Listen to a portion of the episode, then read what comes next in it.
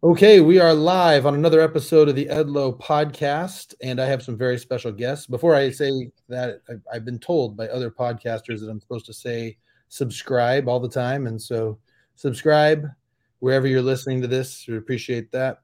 But uh, this is exciting. I have known uh, these two guys. I've known uh, them probably shoot. It's probably been what 15 years. When were you? In when were you in DMW? How long ago was that?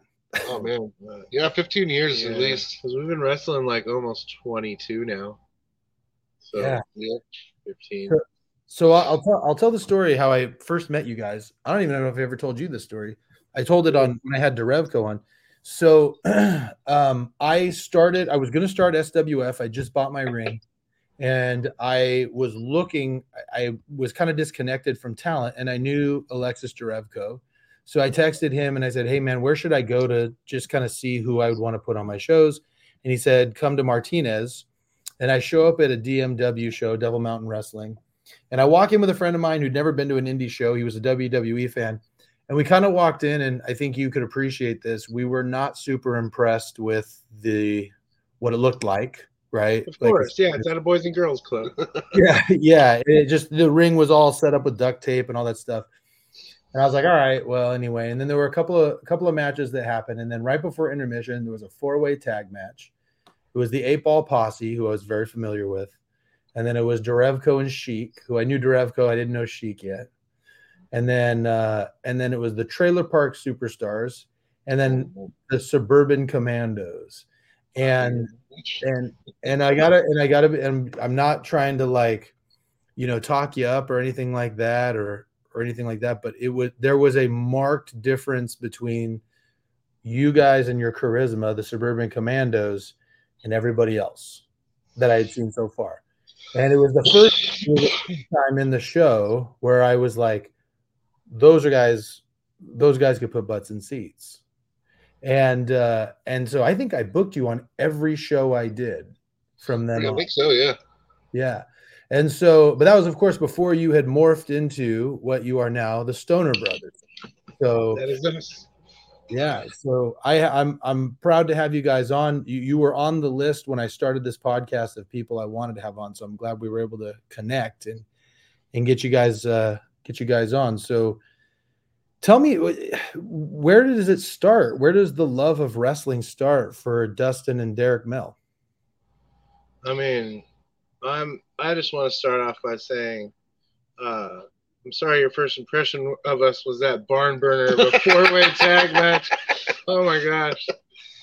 no you know what that, that match i gotta tell you because it ended up i mean the the eight ball posse and the trailer park superstars they went out quick uh you know i love i love hustler and big money big money was my first ever wrestling match and hustler was my second that was back in 2000 but they were just a little past their prime at that point and uh and then and then otis and uh, and maynard they were fun you know but but it was when they got out and then it was the four of you left and particularly when you guys and Sheik would get in there, you know, I mean, that's when the magic really ha- I mean, you guys put on a, a killer show. And so it was it was a lot of fun, you know. Yeah, Sheik Sheik is like none none other. You know, there's uh there's the cruiserweights and there's heavyweights and then there's there's dark Sheik. Yeah. Who, uh, who I don't know, has just got his got their own style. Yeah. Yeah. Well, well, where does it start for you? I mean, where did you have you always been wrestling fans? Do you remember the first time you watched it or what?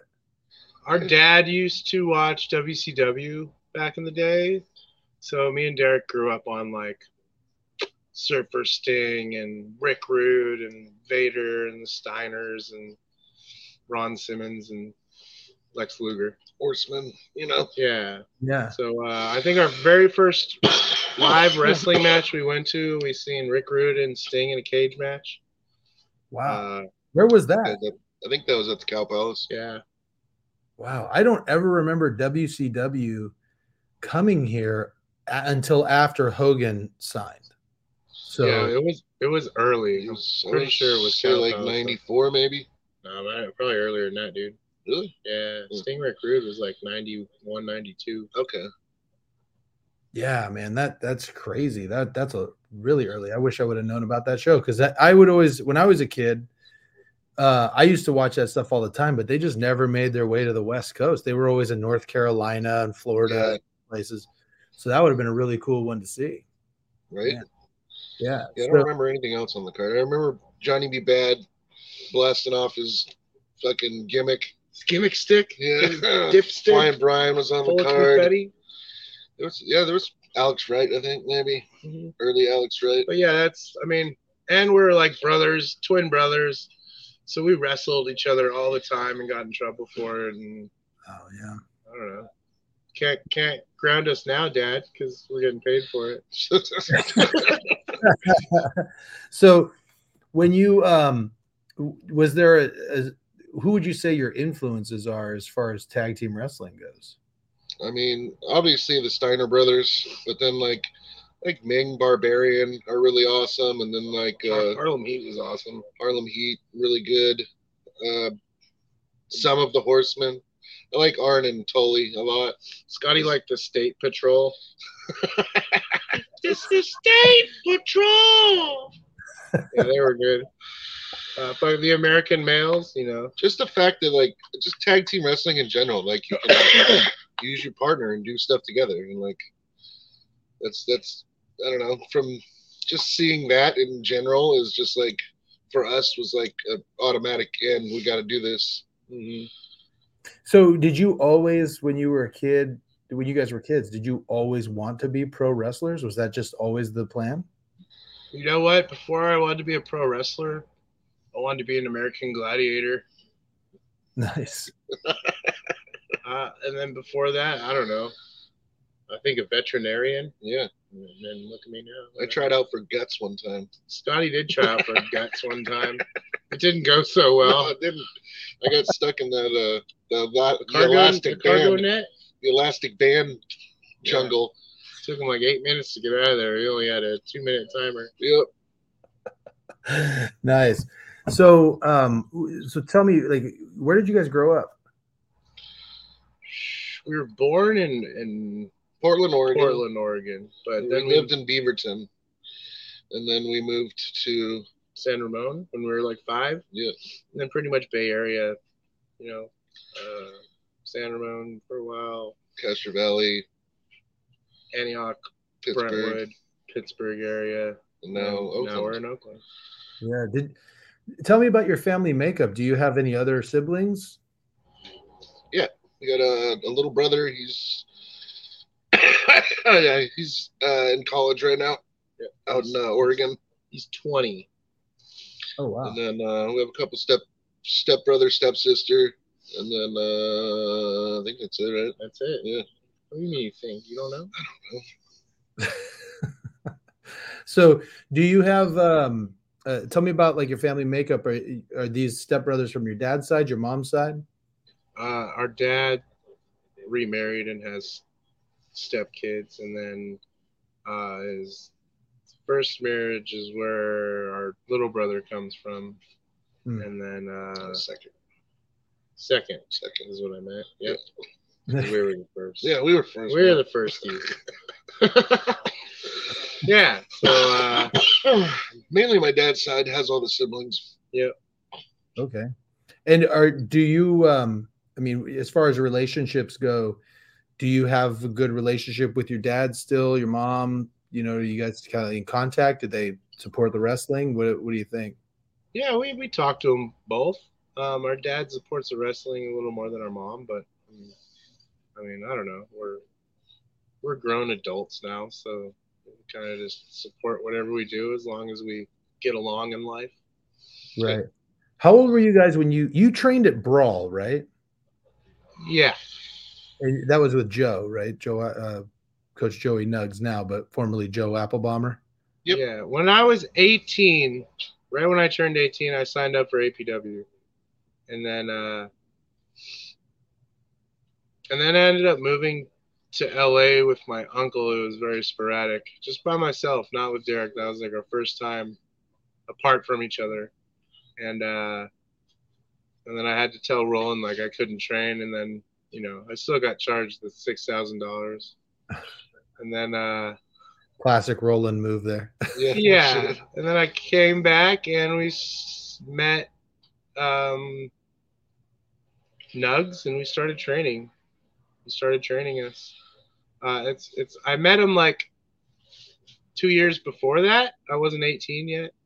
And he would have had like some kid's ring in his backyard and he's like oh i'll train you now. And then uh i think our, my dad made me wait till i was 18 or something. Hmm. pretty sure. But which was good because then derek wouldn't wouldn't have been in the picture yet, so it worked out. And why is that? Like, Derek, did you come around, uh, come along later? Were you not kind of wanting to do that, or what was the deal there? No, I was just um yeah, I don't know, we were on different paths at the time. Like he graduated and then moved to LA and like I was I don't know, I can't remember living with a, a buddy or something in uh Brentwood or Antioch or something like that and like um And yeah, we, I don't know. and we both ended up just like I moved back um, to the area and then kind of like fell in to this house Oh the house, yeah. The house. uh, that there was a bunch of us living in, and then we all this is where we first met Rick Luxury. yeah, And then uh and we, Riz, we lived in a house with him and um Riz was always there. And then uh who else? I thinking? Kenny, not Kenny K, but Uh, different guy named Kenny. yeah. Um, a bunch of guys that don't wrestle anymore. Yeah.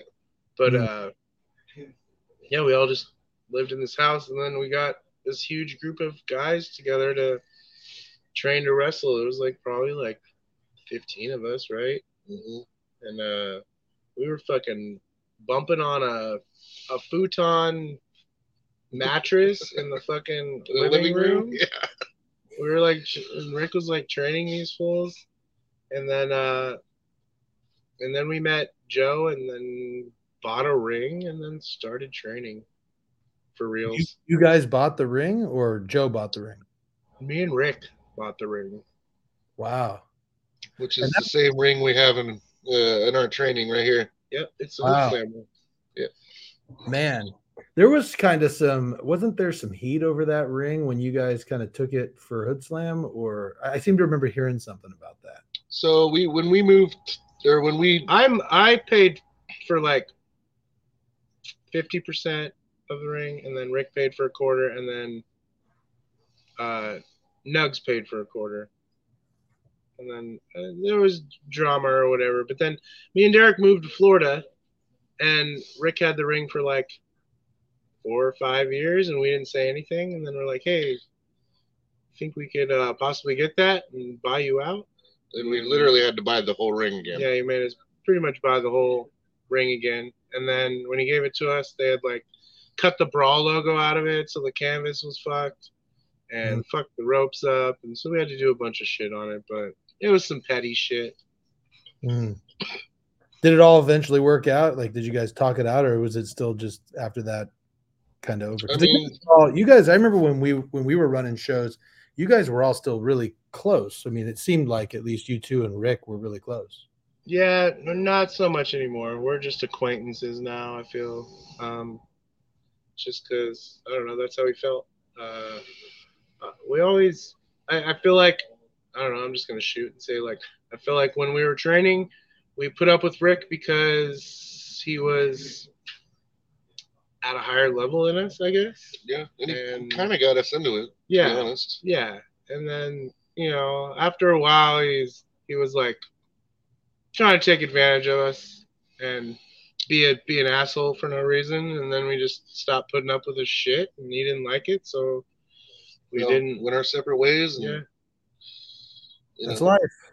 That's how it works sometimes, you know. Yeah. So, so going back to your training, what was it like training with Joe? I got to imagine it was pretty stiff.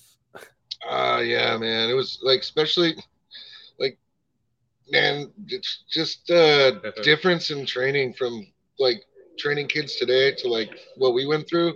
It was crazy because like Nugs was, he was not in the right, not in the right mindset in those days, and like, I just wasn't was an asshole, and like he would, he would like fucking make us cry and go home. He'd be like, "Go home and suck on your mama's nipple, you fucking pussy," you know, shit like, like that. And- mentally break. He would mentally break us down. Yeah. And like I don't know, you can't. You, for one, you can't really do that with people these days because. no, you can't at all. And, and me and me and me and Derek are too nice to like want to even try to do that to people. So Now, do you looking back on that? I mean, do you are you? I I don't know. Like I had a bunch of when I was playing basketball in high school.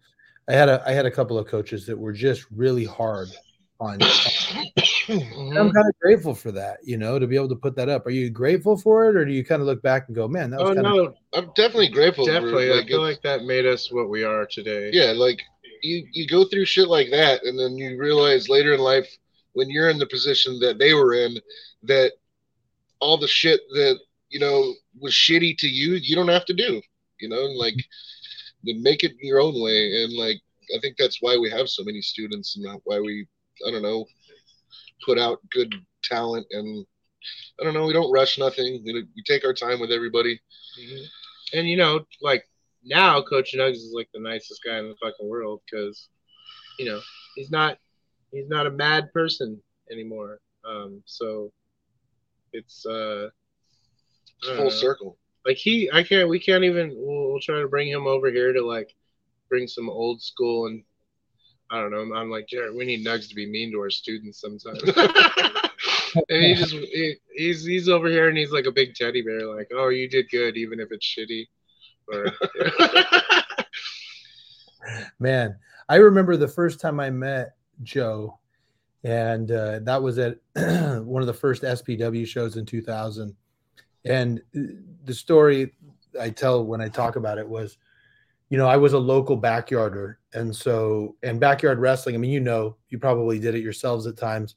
In like 98, 99, it got on like real TV and all that. And so everybody was doing backyard wrestling and, and everybody was wanting to watch it. And so we were drawing you know, like 200 people in a backyard once a month. And, and I had gotten all the TV stations and stuff like that. And so SPW, I wasn't fully trained. I'd only trained with Oliver John for like two months, Mhm. but I was six foot seven and I had a following. So Rich Roby, who was running SPW before Big Ugly took over, he just called me and had me help him out to start it out. So, so I'm, I'm there and the, the, the news is there because it was like this story of backyarder becomes a pro. They were kind of doing that gimmick to put me on the news, and it was going to bring a, you know, it was going to bring some notoriety to the first SPW show. And Yeah. Joe walks in and sees it, and Oh, Joe God. puts on his gimmick and walks up right in the middle of my interview, and just shoots a promo on me, like how I'm a backyarder and he's going to smash my face when he comes. You know what I mean? Like all this. And I was like, I'm like, I'm not even, I don't even know who this guy is, and I'm not even supposed to wrestle this guy. You know what I mean? And he's just like, and he just looks at the camera and just get that effing camera out of my face, and just like walks away. And I was like, and so, but- awesome. yeah, but the thing that was so funny about him was that uh after the match, uh he was the only one who came up to me after the match and said, "Okay, here are some things you could do better. Here are some things you know." And he was like, "You need to go get trained. You do have a." He he was very nice. He was very like, you know, he wasn't he wasn't cuddly, but I mean, he was very very nice and said, "You have an opportunity to." you know do this but you got to do it right and he was like go to the monster factory go to go to the wild samoans and go Yeah. get because this place back in 2000 you know the west was a was a death trap there's nobody out you know no one was Oh yeah, it was APW or BTW, and that was it. Yeah yeah that, that's exactly right. Spw was just starting and apw was like those are backyarders and they were right. Mhm. you know what i mean? So it uh so yeah but joe was really i always even from the very beginning even though he was pretty um uh he was he was pretty kind of he was mean looking and mean he, he was always nice to me. I always had respect for him. You know what i mean? Mhm. just such a he was he was always good to me. And so and then it sounds like he was good to you too even though he was kind of mean to you Yeah. Yeah, of course. He just it, like you said, like he was an asshole, but like at the end of the night, he's trying to spit knowledge too. So yeah yeah exactly how long did you train before you had your first match mm, I I want I was like six months, seven months maybe. I think was my first match. Uh, but but I wrestled Nugs uh, in a one-on-one match. So, but and then I didn't have another one for another six months after that because I don't I, I don't think it went well. and then mine was I, I probably probably around the same, maybe a little longer, maybe like Yeah. eight months. yeah. But then uh, I wrestled Jay, Yeah. as a clown. Yeah. Was Carrot the clown. when did you guys become a tag team? Um, we we we were the bad apples. Um, basically, so when I we were doing our singles stuff, we were also the bad apples. yeah, So, Mhm. yeah. When he was carrot and I was uh, I was just DD bad apple, right? The G unit, yeah. Well, me and Rick. were Oh yeah, Apple, that's right. Yeah. So I don't you, think you, you were a tag team. You were a tag team with Rick Luxury first. Yep. Well, me, uh, yeah, me and Rick, and then Sean. and then another kid me. named Sean, and then Derek eventually came in and became a bad apple, and then me and Jay went off and did our own thing for a while, as a, as the Commandos for a long while, I guess I should say. Yeah, I was in a, I was stuck in a, a loop. I was Carrot the clown, and then I was Trent Hemorrhage, and then, you know, nothing worked out. so I was nothing worked out unless I was with him. So like that's kind of my niche. I It's dumb we just didn't do it from the beginning, but yeah, but also like I don't know, knowledge, different ways, working singles to working tag teams. Like it's always good to know. Yeah. Did you? Um. So it's it's interesting because I would think since you're twins that you know that from the very beginning they would just be like, oh well, obviously you're a tag team, but it doesn't sound like that was really what you guys were thinking. I started training with Joe like five months ahead of Derek. So Wow. there was that. So when I was ready, he wasn't ready. So I had to do something. And then when he was ready, I was doing something. So we came up with something else for him. So we didn't actually like meet up until about a year and a half, two years into actually wrestling. And then when you And came then- together, did it just make sense at that point? You're just like, well, obviously this is what we need to do, or was it a kind of a work? Yeah. Yeah, I mean, uh, it was me, Derek, and Riz as the commandos for the longest time, and then you know, eventually, I feel like, you know, Riz seeing that me and Derek were like, you know, we're twins and we meshed well, and me and Jay were really good, but like Jay is like wanted to do his own thing because he sees that you know we're brothers. There's a lot more tag team bookings out there than trios bookings, so he started doing the ravishing Riz gimmick, and me and Derek were just the commandos for Forever. forever Yeah. until we became the Stoner Brothers. Yeah. Now I never I never met Riz. Tell me about because I know that you know he was a big part of your lives. Obviously, a good friend. You named your finish after him.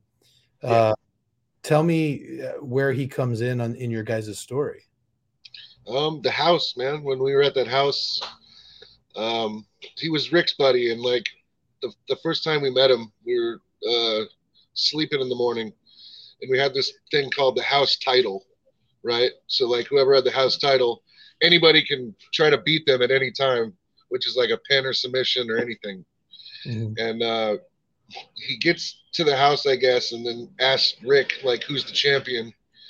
And he's like, "Oh, one of the twins upstairs that he's never met." And our first meeting is uh, he's trying to choke Dustin out in his sleep. I just shucked him off me like a pancake because he was he was so skinny back then. right? Nice. And so, and then did you guys just become fast friends at that point and just did all? Yeah. Pretty Yeah. much. I mean, we trained together every every day, and then we became a tag team, so we traveled together everywhere. And so yeah, that was my that was my uh, brother from another mother besides Derek. So Nice. And and t- tell me, you know, before we go farther into your wrestling, I want to ask, what's it like being? I mean, what's it like being twins? And and here's why I mean that. I mean, I have a brother, but he's like five years younger than me. We weren't really in the same you know, we're, we were never really in the same stage of life, and we didn't get along as we were growing up. As twins, did you just always get along, or were there times? at all. Oh. Not at all. Mm-mm. We hung out with different people in high school and like Even elementary school, like when I wanted to be an American gladiator and was doing shit with my friends in elementary school, this guy was hanging out with different people, and we would fight each other at elementary school and get in trouble for that shit. And then like e- in high school, like I was, uh, we just hung out in different crowds. He was like with the I was a, I was a pothead in high school and like hung out with bad guys. and I was like, "Ooh, stoners, get out of here, losers!" Not until you're like what junior senior year, and then you started smoking, yeah, and then we were cool. and then I could be cool with my brother. Yeah, so uh, so that that's another part of your guys' story. Well, well, before we go into that, but, uh, but being a twin, what would you say if someone asked what it was like? I mean, what, what would you tell them being a twin? I mean, what what's that mean to you? It means you always have someone there, I want to say. Just because, I don't know, there's rare times in my life I remember just being alone. I'm usually, you know, now that I'm a grown up, sure, like I love to be alone, but like when we were kids or, you know, when we were going through stuff with our parents or when our parents got divorced, like there was never a moment we were like not with each other. So everything kind of just like, uh, We always had each other's Yeah. backs. and all the emotional stuff kind of just like rolled off our shoulders because we had each other, and I was like, okay, what, like you know, whatever, we got each other. Like schools, school and being cool is more important than whatever the fuck's going on, Yeah. or you know, just yeah, it was very nice to to have somebody. Just because I I have so many friends that are just like only only children, and I'm, I just I that's one thing I can't imagine is just growing up and being alone and having my own room and I don't know, just Yeah. as a kid. Yeah. What about you, Derek? I mean, how how does that affect you? Is it all the same stuff, or I mean, yeah, pretty much. Just I don't know, like always having someone that has my back, and like being able to like I don't know, grow up and do cool things together, and uh, always you know always having someone to throw a pitch to, or you know catch a ball with, or you know ride bikes together, or whatever. Just Yeah, there's a lot of two player things in in life. Um, there's not a lot of like one player things. So I feel sorry for the people that you know have to play solitaire when we, you know, me and Derek are over here playing catch with each other. yeah? Yeah. No, that's a good point. Um, now you told you mentioned you know when your parents were getting divorced. How old were you when that happened? uh, I would say like, like five or six, maybe. Oh, okay.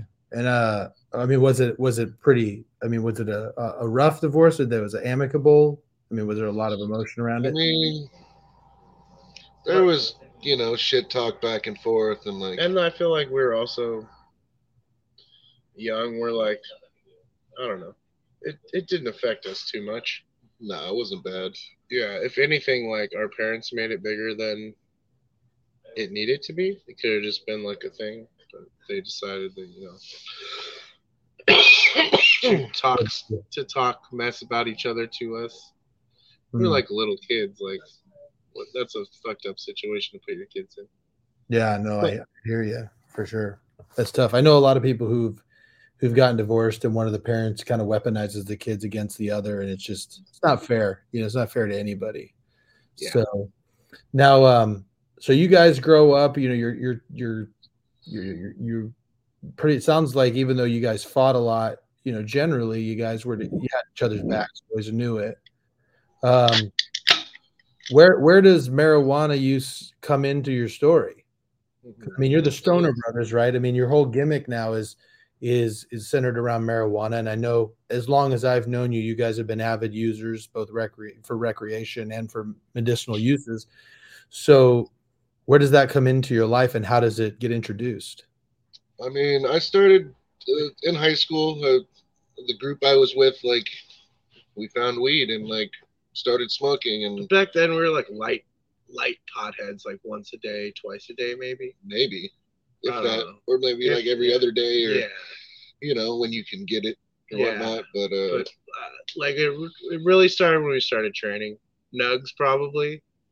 Between Nugs and Riz, I feel like that's why I'm the pothead I am today. Because uh, first time I met Jay, like after he tried to choke me out, he just rolled up a blunt. We smoked it. And then he just this fool just kept rolling blunts and blunts and blunts and blunts. And then you know taught me how to roll a blunt. And then I don't know, Derek. Derek was already I was already there, man. Those are bigger rolling smoker than me. So So, um, in high school. Oh, by the way, when you're in high school, did you play sports? Were you on any any clubs? Like, what did you guys do when you were in? I played I played baseball. both played baseball growing up a lot on teams and stuff. Uh, most of the time we were on separate teams though. Yeah. Yeah, they never put us on the same team, which was weird. yeah, it seems like um, it's easier for your parents getting you there if you were both on the same team. Right? Yeah, yeah. It was cool though. We were both pitchers, so like when we, you know, would face each other, it was cool because I got to like strike him out and he would strike me out, or we would get hits off each other. I don't remember, but And then in high school I played, uh, and then it wasn't fun because like I don't know, it's just, yeah, I don't know, turned too too much politics. too competitive and politics and uh, when sports have too much politics and like you know managers are trying to get the best kids on their team, Mhm. it's not it's not fun anymore. You know. Yeah, or like you know not giving people chances because like you know this person's I, it just whatever. It just wasn't fun anymore. So we stopped or I, I stopped.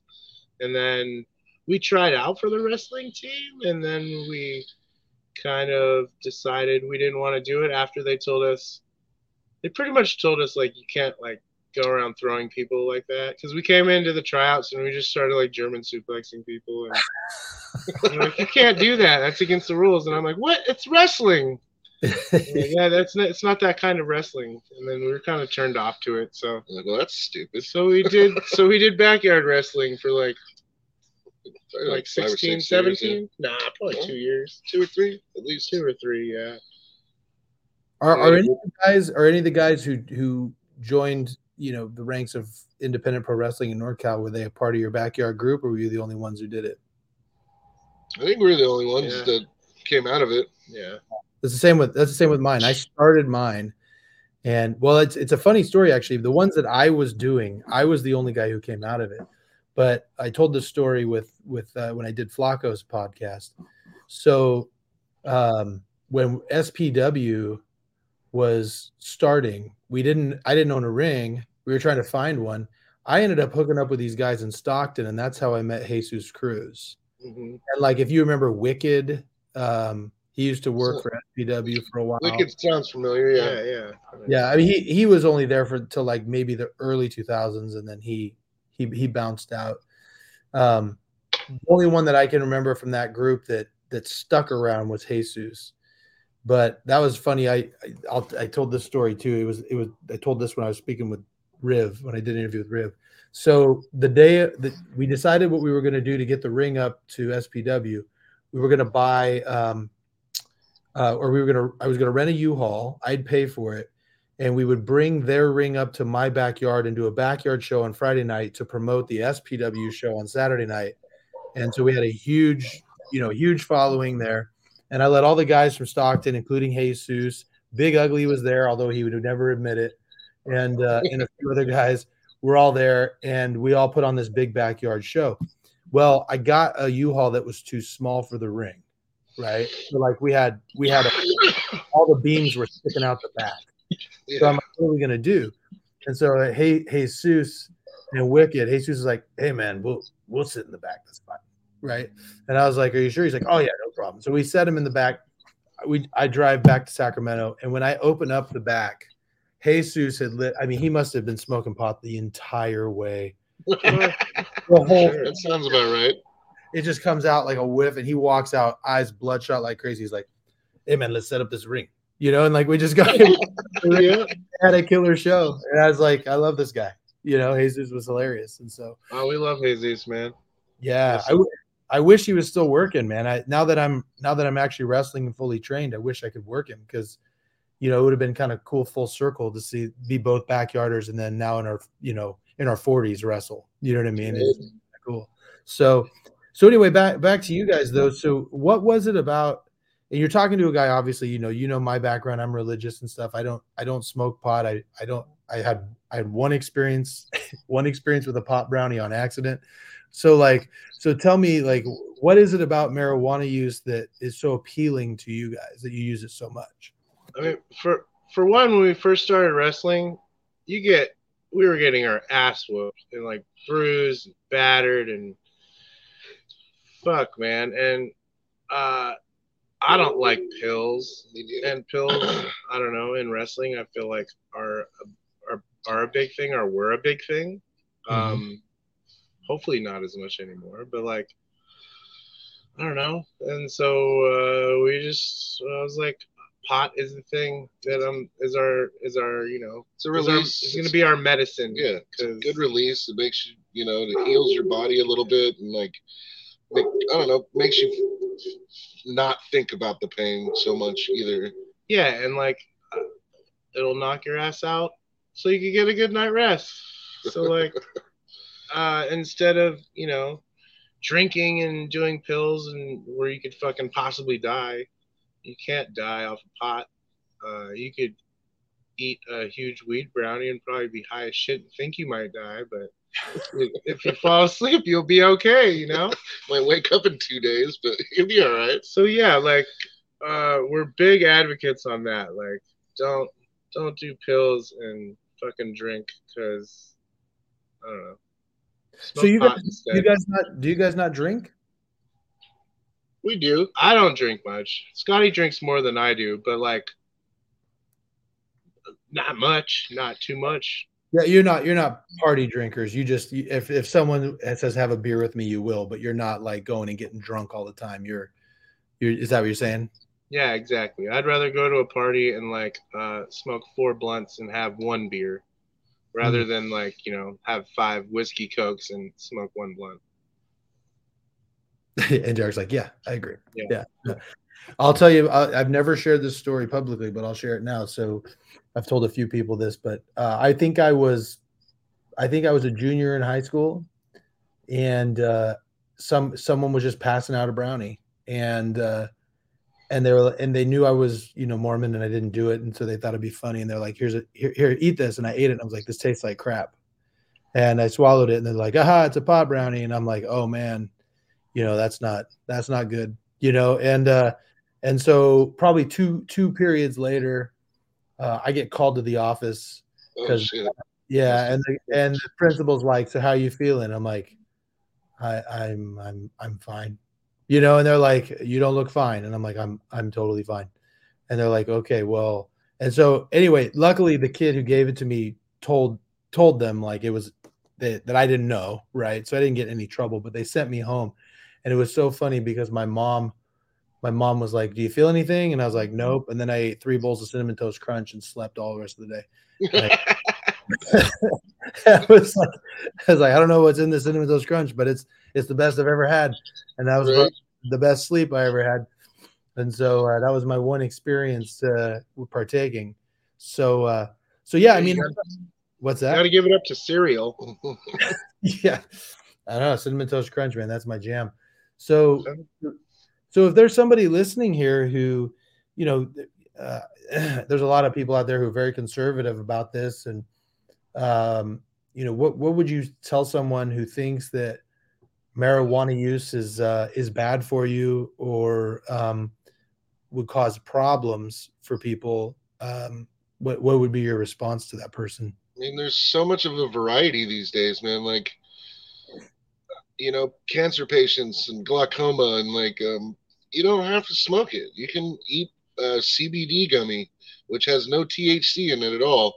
It's just completely like a body high, which is good for your body. And then like, like anxiety now, like it's a huge thing for anxiety, or like, um, sleep deprivation, everything, man. Like, there's certain like strands that are just for that stuff. And like between the CBD and the THC stuff, like you don't even have to smoke it. You can drink it, you can eat it, you can even uh and on top of this, this is all like doing doing it responsibly. You know, like if you don't have a job or money, like you probably should not be spending whatever you have on pot and smoking it. You should be getting your shit together.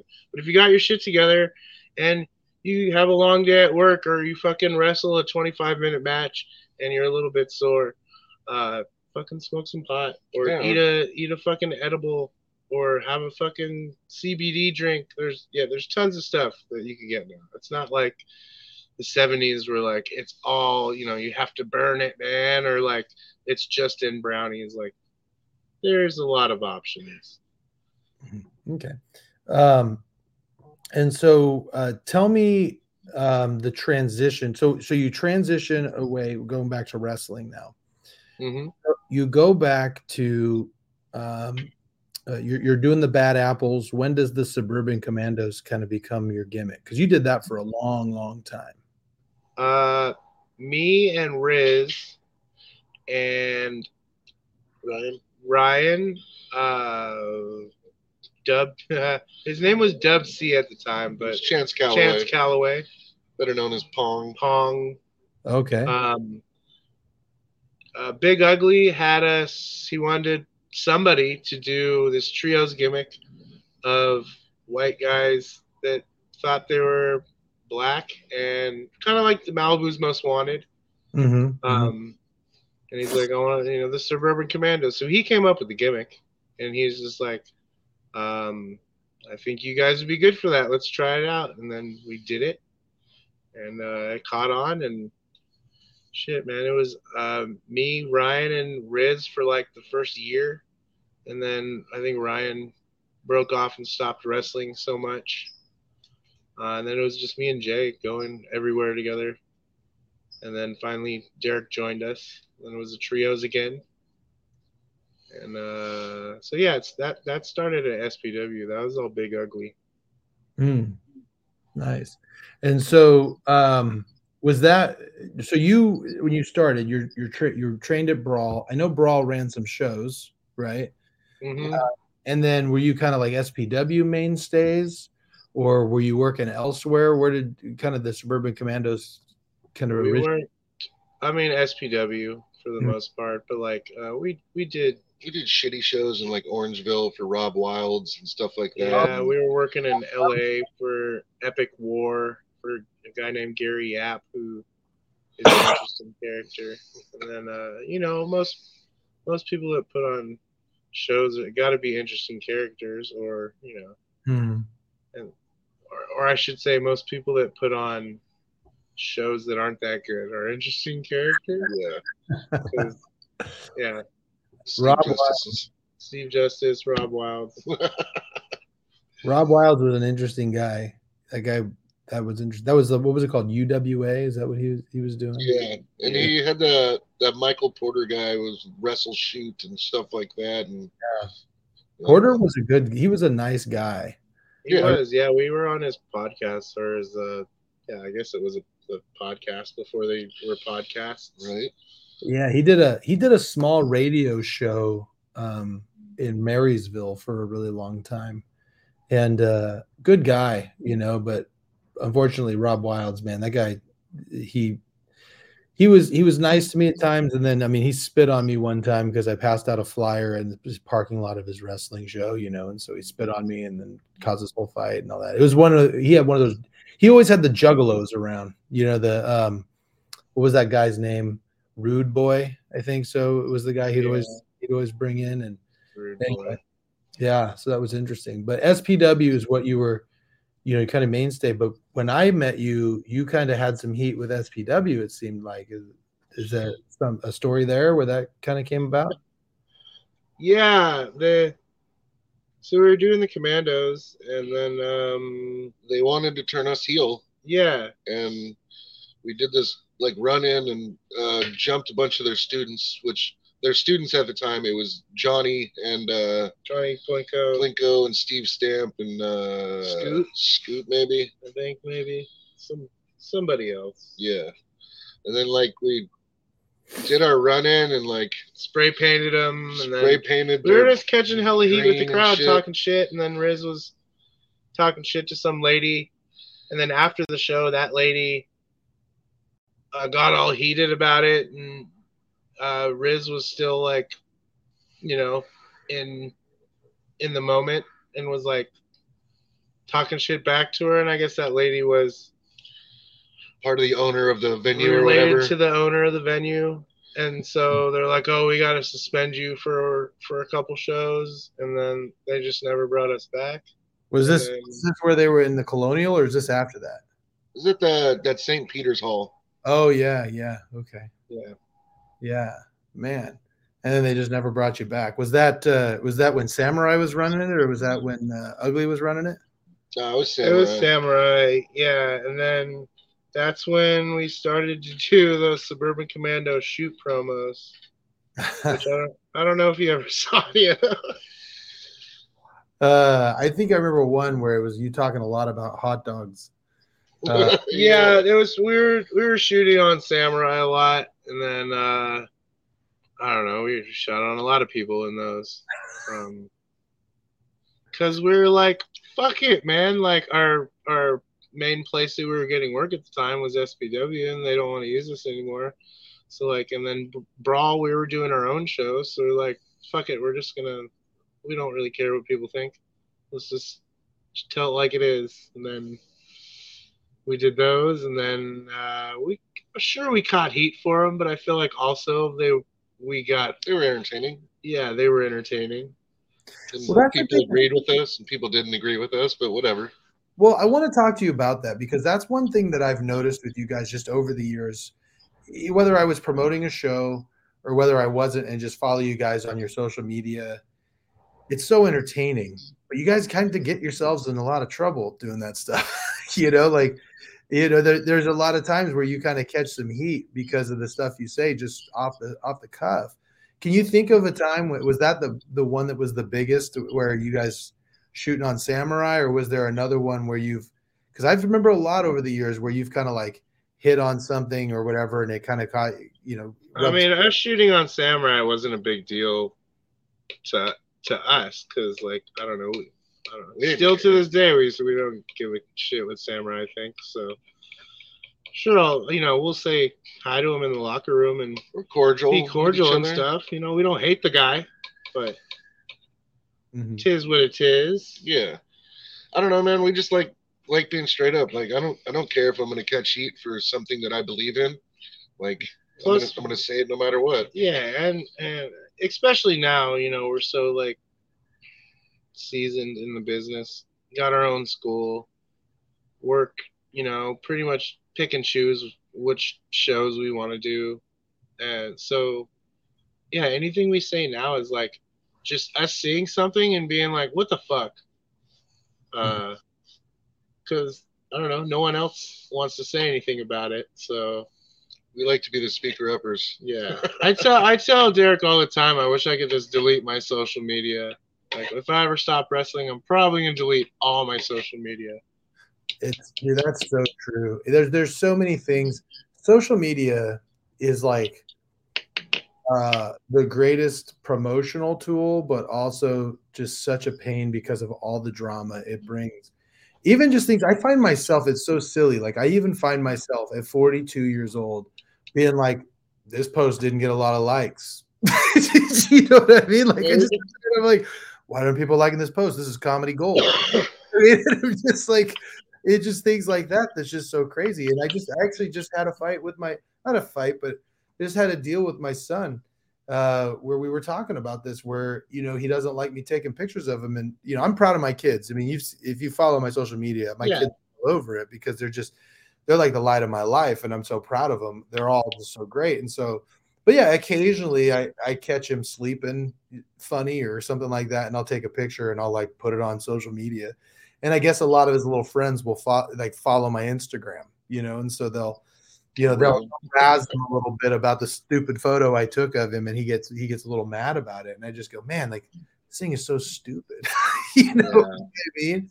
Yeah, Because I, I don't know about you guys, but for me, social media is such a it's almost like a um an online journal for me. Like I love hitting the memories and looking back over you know, the last Yeah. years that day and just being like, oh, look at my kids. They were so little and they were so fun. They still loved me and they still they didn't talk back yet. You know what I mean? Like that type of thing. Or going back and seeing like, oh man, this SWF show I did was so it was so cool. I mean, you know, so I mean, I don't know if you guys do the same thing or or anything like no, that. no, I I agree. It's cool to look back at all all the stuff. Like you said, it's like a, a journal, but it, but it also at the same time it shouldn't be like a personal journal, Right. which a lot of people that's what it is. Yeah, It's people like- blast their business too much. I'm like, I'll take a picture and you know, that'll be my my status or whatever, you know. Fucking I'm not gonna like sit there and write like a, a novel about my bad day at work, you know.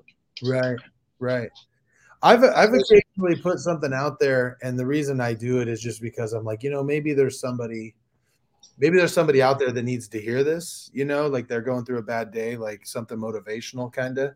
But I agree. Like I I I have a couple of people who will like post things like, oh, you know, d- let me talk about my narcissistic narcissistic ex. You know what I mean? Yeah. Like, oh boy, you know? Right? Yeah. Yeah. I'm like, let's go back 30 years when we have to like write letters to each other and call to call each other on the telephone. And, Nobody nobody is gonna write that many letters, man. no, man. Like you got so much to say. There was no way you you'd write all that down and send it to somebody. Yeah, my You kid. can't. You cannot fit that in pager code. Sorry. I I remember I just told my kids, my my daughter was flat like this. blew her mind. He was like, "So you're telling me that the only phone you had was connected to the wall?" And I was like, "Yeah, you couldn't go anywhere. you know what I mean? You had to sit in the kitchen, and everyone heard your conversation." Yep. And then they, she was like, "Well, what happened if like you weren't home and someone called you?" You're like, "You didn't talk to him." you know? exactly. you you see him at school the next day and they'd be like, "Hey, I tried to call you yesterday." I was like, "Oh yeah, I was at the mall. I was busy." You know, just that's the way it was. Maybe simpler times. Maybe it was better back then. You know. Right. Yeah, Bring back the pigeons. Yeah. Well, I have to ask because you you're you're I think you're a little bit young. How old are you guys? We're 40. We just turned forty. Okay, okay, so you're you're my age.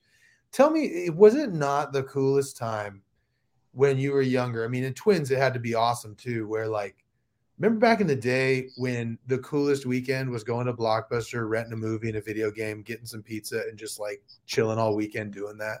You know, Oh yeah. Yeah, Like- we would rent the shittiest NES games and then get so mad at each other over it. Oh.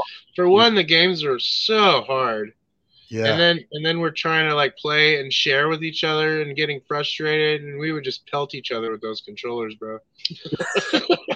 yeah, yeah. Like yeah, like you're saying, like kids don't do that shit anymore, man. They just sit on the fucking social media or computer and watch fucking TV all day. They play games. Yeah, but they don't go out and do anything as no. much as we used to do, you know?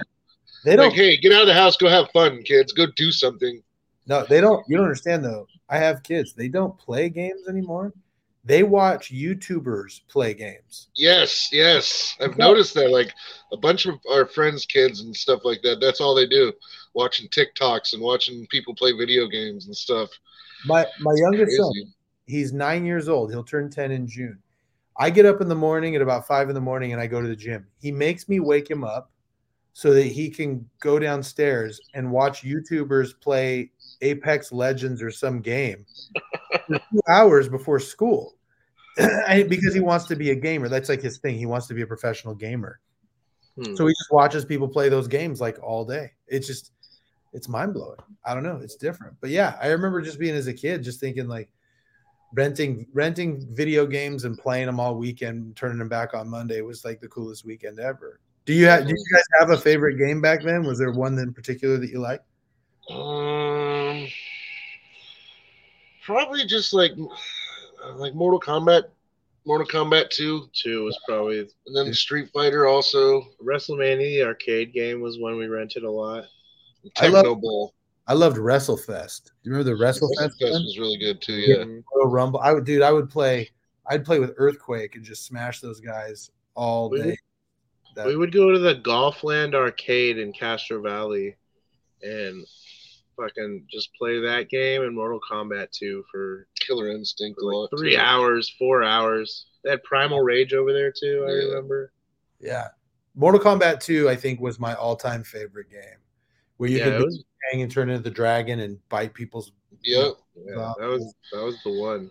yeah, man, that was a great one. I And then two was the first one with fatalities, right? Well, the first Yeah, the one first had one- yeah, they just were but shitty it just blew the first one out of Yeah. the water. Yeah, yeah. Did uh, did you get into the Killer Instinct and all those games? I, by then, I just it was too much for me with all the combos. I loved Killer Instinct. Yeah, we liked Killer Instinct. Yeah, yeah, man. I don't know. I don't. Uh, that was that was it. Got a little bit above my pay grade on those ones. I don't know. And then I always like the sports games like NBA. Yeah, we played uh, Griffey baseball a lot, Yeah, or uh, was- RBI baseballs and stuff Oh, like yeah. that. That's a Griffey one, right? The Ken Griffey one. Yeah, Griffey one's probably the best baseball game ever, ever probably. besides like you know the new 2K shit. I it's, mean, like, yeah. super real. I guess. I feel like it's still not as fun as Griffey. Yeah, Yeah, those old those old arcade games were so much fun. I remember my kid, uh, or when I was in high school, I'd have friends over and we would play like WCW NWO Revenge on the 64 and get so mad at each other. Like kid, like guys wouldn't give the other guys rides home because they were so oh yeah, you know, over that game. We, you know, you and you'd be like the NWO, and then you'd you'd convince some other guy to like, you know, to to not tag in, you know, and join your clique and all that. It Those was are still those are still to this day the best wrestling games ever made. By far.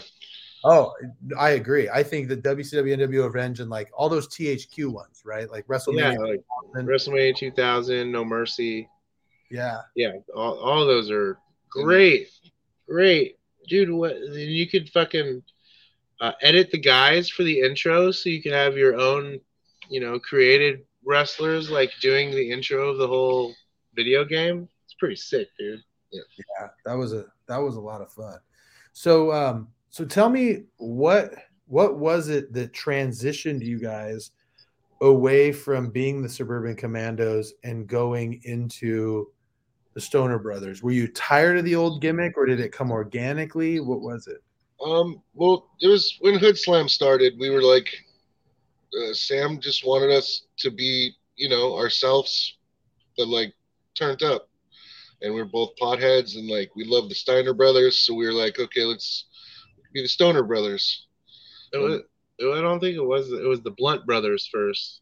It was Okay. supposed to be like, I don't know, Philly and Titan or something like that. And that's just two names of types of a type of blunt. Hmm. Uh, and then I don't know who came up with it. Someone was just like, "How about how about the Stoner Brothers?" And they're like, "Yeah, Rick Scott, Scott Rick." And then we got there. We made it.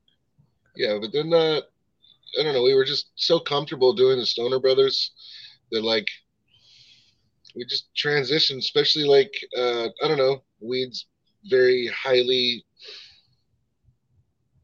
uh, accessible these days, and like it's very mainstream now. So like it just felt like a good time. Yeah, for a while we are like, oh, Commandos is our like uh, family friendly gimmick, and then we'll you know do the Stoner Brothers whenever else we can, and then and then we are just like, fuck that, we're just gonna do the Stoner Brothers everywhere. You know, if they book us as the Stoner Brothers, you know, they they can't complain when we do Stoner Brothers stuff. You know, Right. We're- Yeah, we're not gonna we're not gonna smoke in your venue without permission, but like you know, we're gonna cut a promo about pot or like you know make pot gestures. Sure, we might not like look at a little kid and be like, "Hey kid, you want to hit this joint?" Because guess what? You're not old enough, idiot. Yeah. Right. So, do you find that, that now that you're doing the Stoner Brothers, do you think that that is um, affecting your ability to get bookings, or are you kind of? I mean, I got to imagine you've been doing this for 22 years, so the idea of just going out there and wrestling everywhere is not necessarily as appealing as it once was. Are you mm-hmm. guys good with just, hey, you know what? Like, we're just, we'll just do the Stoner Brothers where they want to book us, and if you don't want to book us, that's fine. Is that kind of your thing now? Yeah, like like we said earlier, man. Like we're at the point where we like pick and choose what we want to do, and like we don't go out of the house without like you know a certain incentive. So like, plus like if it's not a fun match for us, we're we're just not gonna do it. You know, like I don't want to wrestle people that I don't like or people that you know are not gonna try or be good. I don't know. Just we don't we don't want to wrestle shit dicks. We don't want to you know wrestle in little tiny places for fucking peanuts.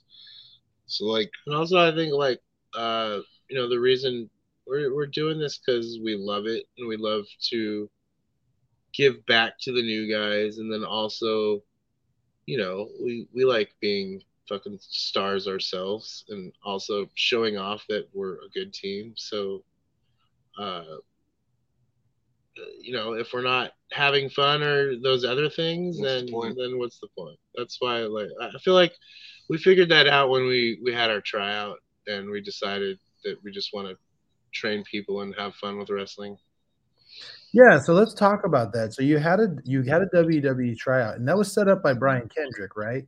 Yes. Yeah. So so Brian Kendrick uh, just kind of discovered you guys through through Hoodslam and various things. I mean, he's still I think he's still on the West Coast, isn't he? Yeah, we just worked his show uh, WrestleMania weekend. Oh, you did? Okay. Yeah, he, he has a company called Wrestling Pro Wrestling. Does a bunch of goofy gimmicks. It's crazy. Oh yeah. But, uh, he's fun, man. Cool guy. Love Brian. Yeah, he was he was fun. I met him uh, when we were doing we did Impact Wrestling uh, on a loop from San Francisco to to uh, Sacramento. Yeah, I remember those. Yeah, yeah, yeah. You guys got hooked up in that whole thing in San Francisco. That was not my fault, by the way. That was not me.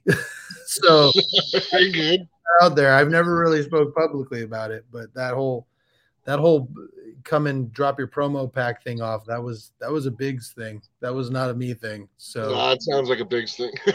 yeah, yeah, Biggs. That was, you know. But I'll tell you what. I mean, um, Luster and Chupi, they got legit. You know, they got legit looks um, over at the gut check thing, and I think that's what ended up Luster getting his first. He ended up flying out to Orlando and working James Storm off of that gut check. So, you know, it worked out for a couple guys, I suppose. But they were doing more than just coming to San Francisco and moving those mats. Yeah, know? exactly. So, um, but anyhow, um, but yeah, Brian Kendrick was super. I mean, he was super cool and was kind of one of the most accessible stars at Impact. You know what I mean? Like some of the other guys just kind of went around and did their thing, but he was always really cool to everybody. So anyway, you you get hooked up with uh, with that from Brian Kendrick, and Tell me kind of what happened. Uh, so we flew out there and it was like a three day thing. And um, I don't know. I, to, to be honest, I feel like if if it was us in our careers seven to ten years before that, because this was like what uh, it's not more than ten years ago, right? No, no. It's probably it's probably we, ten ago. It, yeah, if we were younger in our career and not where we were at, then it'd be it'd probably been a different story. But like, uh, in our heads, we were uh, more comfortable out here. So, anyways, we we we did the first day, and it was all just cardio blow up shit. And then and, also there was like I don't know, like a Gargano and Ciampa and a couple other guys were having their tryout also, but like they didn't have to do everything that we had to do. So they got a little special treatment, which was kind of stupid and shitty. Um, but then I don't know. Then Regal, Regal after the first day just did this speech telling you know like you're gonna be our bitches. You're not gonna have a life. Blah blah blah and like I don't know, that just really hit us, and like we were happy and comfortable where we are with our um our dojo and training kids and like getting people to where they need to be and like that we're uh like before we uh wrestled or why we wrestled we were also uh teacher aides for special needs and stuff so like we're always teaching and love we love teaching mm-hmm. and um I don't know. We were just comfortable and happy with what we were doing, and like we said, "Fuck it, we're we're not going back. Fuck it." And so we didn't come back the next two days, and then we just left. Man, so so tell me, um, you know, do you think? I mean, was some of it also? I mean, the first day it sounds like it was all just blowing you up, wanting to make you try to puke, right? Yeah. Uh, and then were you just like, I'm not going to go through two more days of this if this isn't even what I want, or was it just like we decided we didn't want it, so what's the point of continuing? Uh, that and and also like, are they gonna even like give us a chance to show them why we're here? Like, we're here because we're we're twin brothers and we're a tag team, and you know, I thought you know they had seen some of our stuff, so they had to know we're pretty good. But I don't know. I guess that's that's all just like the weeding out process. They want to see if like you're willing to do whatever they Get want. treated I like a piece of shit. yeah, I guess you get treated like a piece of shit. Well, and when you say that, like, what was it that they were doing that made you feel like you were being treated like a piece of shit? Like, was it was it just the cardio stuff, or was it like were they being rude to you and, and not giving you the time of day? Like, were they were they? It sounds like they were showing some favoritism to kind of like indie stars, right? Like, Yeah. Yeah, and then and they were being shitty to people that were like going slower or just blowing up in general. Um, I mean, This was at the time where it was like, uh, who was it? Was Bill DeMott. Bill DeMott was there, Albert. and like uh, Albert, uh, who else? Norman Smiley and uh, Robbie Brookside, Billy Gunn. Like I don't think anybody personally rubbed us the wrong way, but just like the way they were talking to people, and then and then the Regal's speech about how like pretty much like you're not gonna have a life, you're gonna get paid shit for a while, you're gonna eat shit for a while, and like yeah, we kind of knew that going into it also, but then I don't know, that just made us second guess, and then we when we woke up the next morning, uh, we just had like a big heart to heart with each other, and we're like. We're good. We don't need to do this. Yeah, let's just enjoy our, our two days here and then dip. Nice. Okay. So um, going back, also something I wanted to address with you. Well, we'll go back and talk about that. I want to stay on this WWE topic for a minute. So um, when you left, what was the fallout from that? Um, uh, a lot of shit talking online from people, not knowing the story, and then um, um, I, I don't know. I'm sure Brian wasn't super happy with us either at the time, but I mean, we told him later on when we seen him like our story of it, and he understood. So like that was cool. Uh, but like I don't know. The people, also, people that like never supported us beforehand had a lot to say after the fact.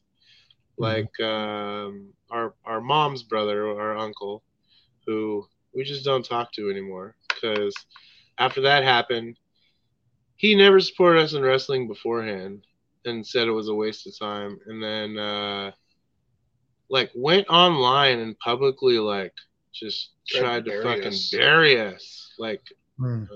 just saying some mean ass shit. Uh, just on social media on wrestling shit. Like he doesn't even.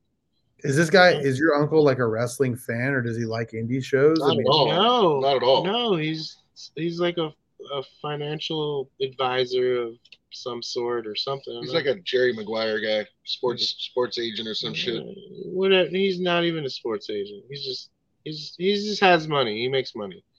So I don't know. He felt like he had something to say, and it was ridiculous because mm, I don't know. From from someone to like barely talk to you and then go online and publicly shame you and supposed to be your family, like Right. it's crazy. And and what exactly was he saying? Just that you guys he Just that we're lazy pieces of shit. We've never, uh, we're never gonna amount to anything. You could just fucking get high and smoke at your fucking uh, Hoodslam shows with fucking forty people there. Hmm. And it's like you don't know shit for one, and for two, like your Hoodslam shows and there's not 40 people there. yeah, yeah.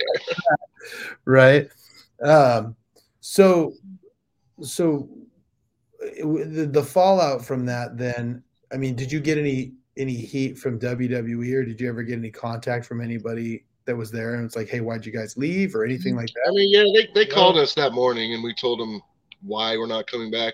And then we uh, called them. yeah. And we just told them that uh, we changed our mind. This isn't something we wanted to do. And then yeah, I guess Sorry. Yeah, the aftermath is like people getting mad at us because we took spots Yeah, we- from people. It's like uh, we didn't take any spots; they were our spots. So Right. like, how did we take spots from anybody? So I don't know, just just people getting jealous and and then like trying to shit on us because we didn't go through with the three day tryout. hmm Looking back on that now, do you? I mean, it's been some time now. You've probably reflected. Do you wish you would have finished the tryout? Um, No. looking back now, I would have done the same thing. Uh-huh. Do you think that was the right decision? Still, like that you you didn't want that. You didn't want to be in the? WWE. Yeah. Yeah, I feel like yeah. If we if we weren't like you know in our early thirties, if we were like in our early twenties and not early thirties, sure, it'd have been different. Because then you know, for one, we would have been green enough to like Let them reteach us. Yeah, teach us. reteach and fucking just kiss asses because we want to because we're green and we don't know no better. I Mhm, guess. mhm. But yeah, we were just I don't know. And like Derek said, we were just in a comfortable. We loved what we were doing life. back here. So yeah, we like, like we like teaching. Yeah. So yeah, and know, going on to that. So you you mentioned that you were I don't know if you still are, but for a time you were teachers aides at a special ed school. Yeah. Yeah. How long did you do that for? I uh, I started when I was at seventeen, and then we did it for like six to eight years maybe. I, I was I did it for like 13 years, but then I, I just this year last year I just got back into it and I'm working at school again. Oh, nice. So Same. yeah, we it was like 13 years. Nice. And uh, as far as that goes, what is it about teaching at a special ed school that you guys like? Um, just giving a positive um look on life to like the new breed that's you know And just going walking to be here and we're gone. and walking away knowing you did something good. Yeah. Uh, every day as opposed to just walk, you know, if I was sitting there making fucking sandwiches for eight hours straight, like what could I walk away and tell myself? Well, at least I made some money, you know? Now I could be like, at least I made some money and made a difference a little bit. Yeah. So is that is, you know I, I'm always curious about people's motivation. You know, and and there's a lot of people out there. I mean, I'm an attorney, right? And I run into a lot of people who are motivated by money, who are motivated by competition and things of that nature. Um, what do you think it is that motivates you to do the things that you do? Um, uh, it makes me happy, Mhm. I guess. I don't. Uh, why- why are we motivated to do what we do? I don't know. It makes a like like you said earlier, same thing. We're just like we're giving people the chance to live their dreams, and we get to be a part of that, and that that makes me happy. Mm-hmm. Yeah, what is it uh, about the teaching, the process of teaching that that you enjoy so much? Um, just passing knowledge, really.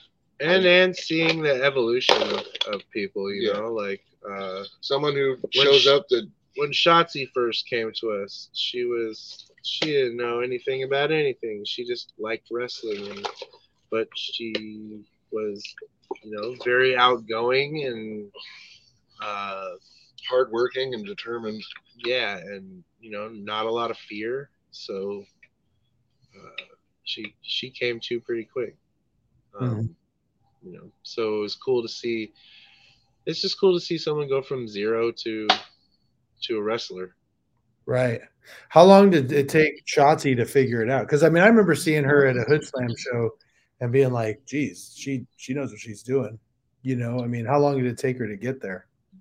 Uh, he's probably t- training a, a good year before she worked a Hoodslam. hmm But I mean, we were also doing dojo shows, so maybe like seven months, and then she started doing dojo shows, and then about a year, close, maybe a little past that for her first Hoodslam. But I mean, she was slowly brought up in Hoodslam. Like she was our valet for a while, and then she, you know, had a couple small spots here and there as our valet, and then slowly Mhm. did some matches, and then turned into Also, you know, working herself.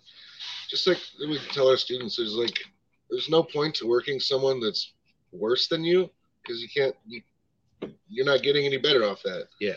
Like and like Shotzi being able to work like Chupacabra and Mike Hayashi and and Mike Crane and Sheik and all these dudes that are fucking awesome at what they do is like just you know makes her better every time she gets to wrestle. So like anytime you get to work someone better than yourself, it's like always just take that knowledge and bring it to your next one, you know? and some people just like get it quicker and are naturals about things and i feel like her both her and mansoor like got it and you know were naturals with most things shotzi was a little like uh what's a good word like crooked on a couple things i guess crooked's the right word yeah Yeah.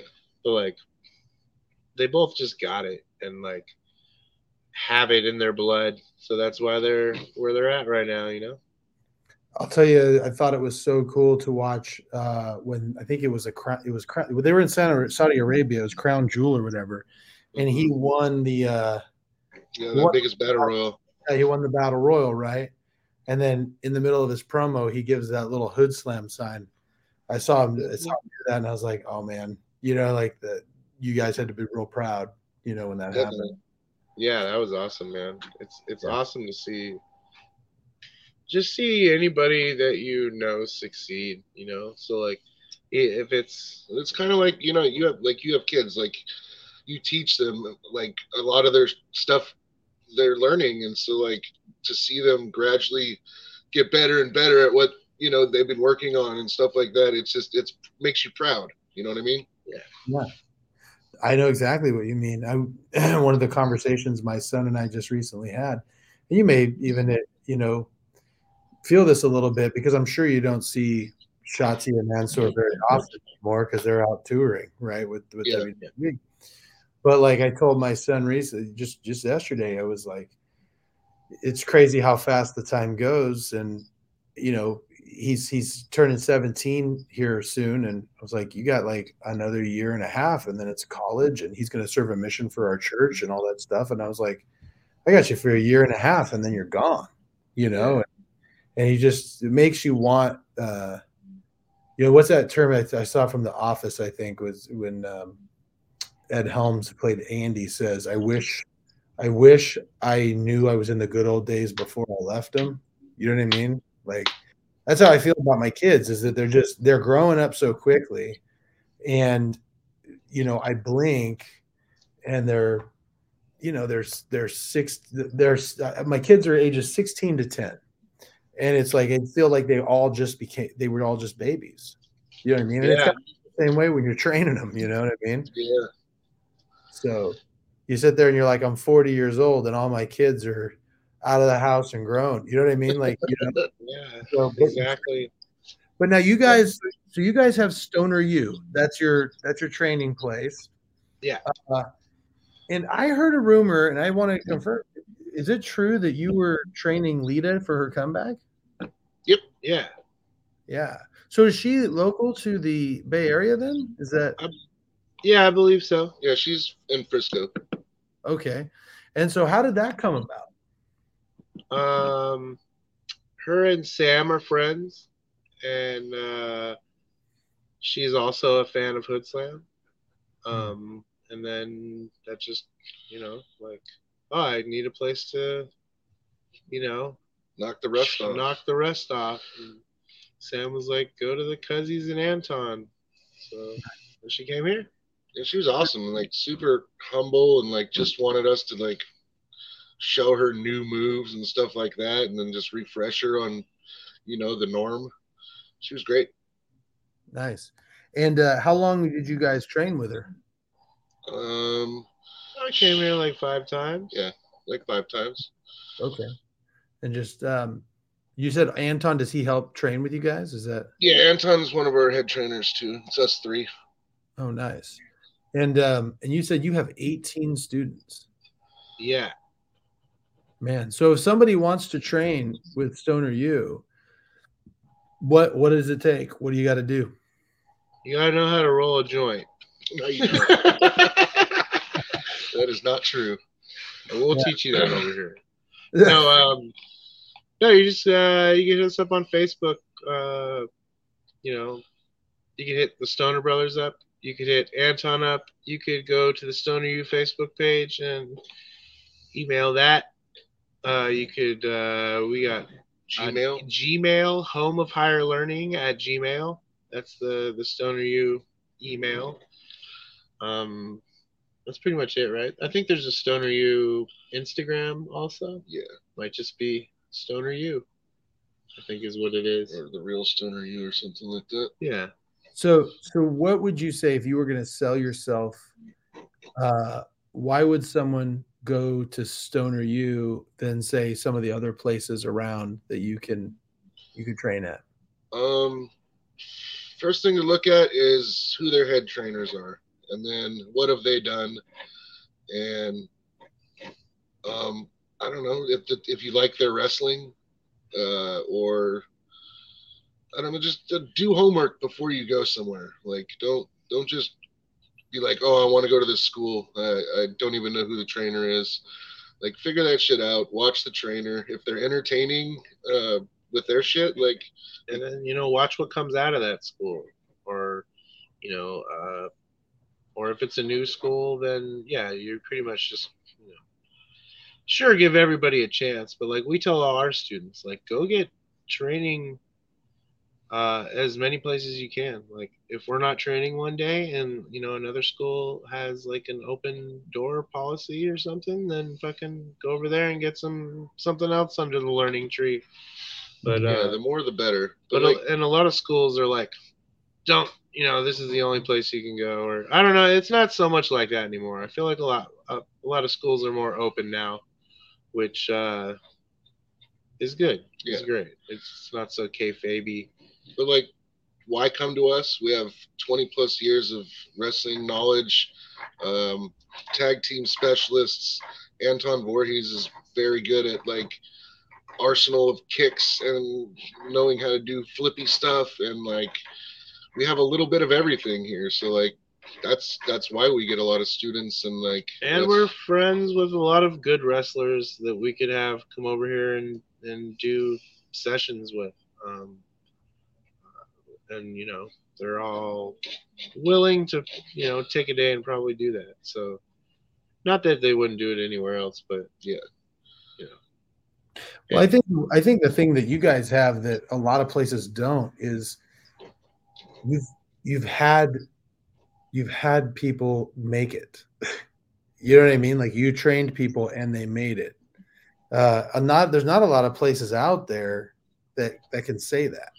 You know, and when I say made it, I mean like made it to the WWE, made it to AEW, you know, made it overseas. I mean, yeah. there's a lot of places out there that have done that. You've got two people that are in WWE right now.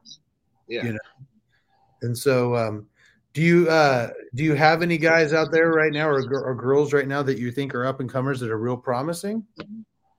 Um, yeah, I feel like we don't really have any stinkers right now. I feel like a, a lot of our guys and girls are promising. I feel like when we're we're very real with our students so like if someone comes and like they can't even you know do a forward roll but then like eventually you know some of them like we see the heart in them and that doesn't really matter then they'll eventually get it but like some of it just is a longer Journey. journey but yeah like if someone's not getting it we're like immediately like i don't think this is for you We'll give them like a month or two, yeah and yeah, if they're if they're not getting it right away, we'll we'll just tell them right away. Cause like not we're not trying to hurt any feelings but i'm like being honest like if if I think they don't get it and they're not going to get it, like I'm going to tell them, don't waste your money here anymore. Yeah.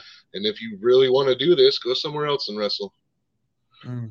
Mhm. And it sounds harsh, I guess, but it's No, I also think, it sounds, I think it sounds real, right? I mean, because there's a lot of places out there would let someone keep coming and taking their money. Oh yeah. yeah, You know what I mean? And you want to turn out good wrestlers. And if you've got 18 students and one that's taken up all the time, you know what I mean? There's 17 students that are get that aren't getting to progress because there's one who's not getting it.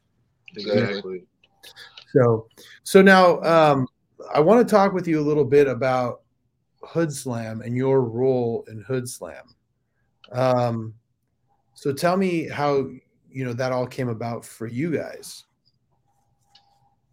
uh, we all lived at the Victory Warehouse together with Sam and uh, the Hoodslam band, and then like when uh, we were we weren't even on the first show, right? No. no, Nope.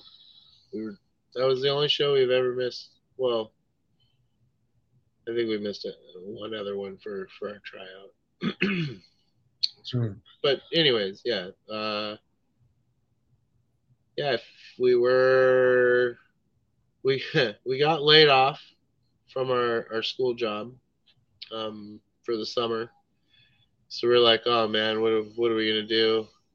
And then uh, the opportunity came to come stay at the warehouse, so we did that, and then that turned into like a permanent thing. And uh, then we got the ring and started training together, and then I mean, Hoodslam was already going on before that, Yeah. but I feel like it just all I don't know. We were we all mixed together well, so it, it turned into like a fun environment for us, which turned into a fun environment for for the fans. Yeah. And So kinda how it started. So when you started with Hoodslam, what were your guys' gimmicks? It didn't start out with the Stoner Brothers, right? Yeah, we did. We were, yeah. Oh, from the very beginning. Yep. Yep. Yeah, we Nice. were the Stoner Brothers. We wrestled uh, the Pro Wrestling Gorillas. Um, one of them was, I think, Mike Rain, and one of them was uh, CJ Dante. Oh, nice.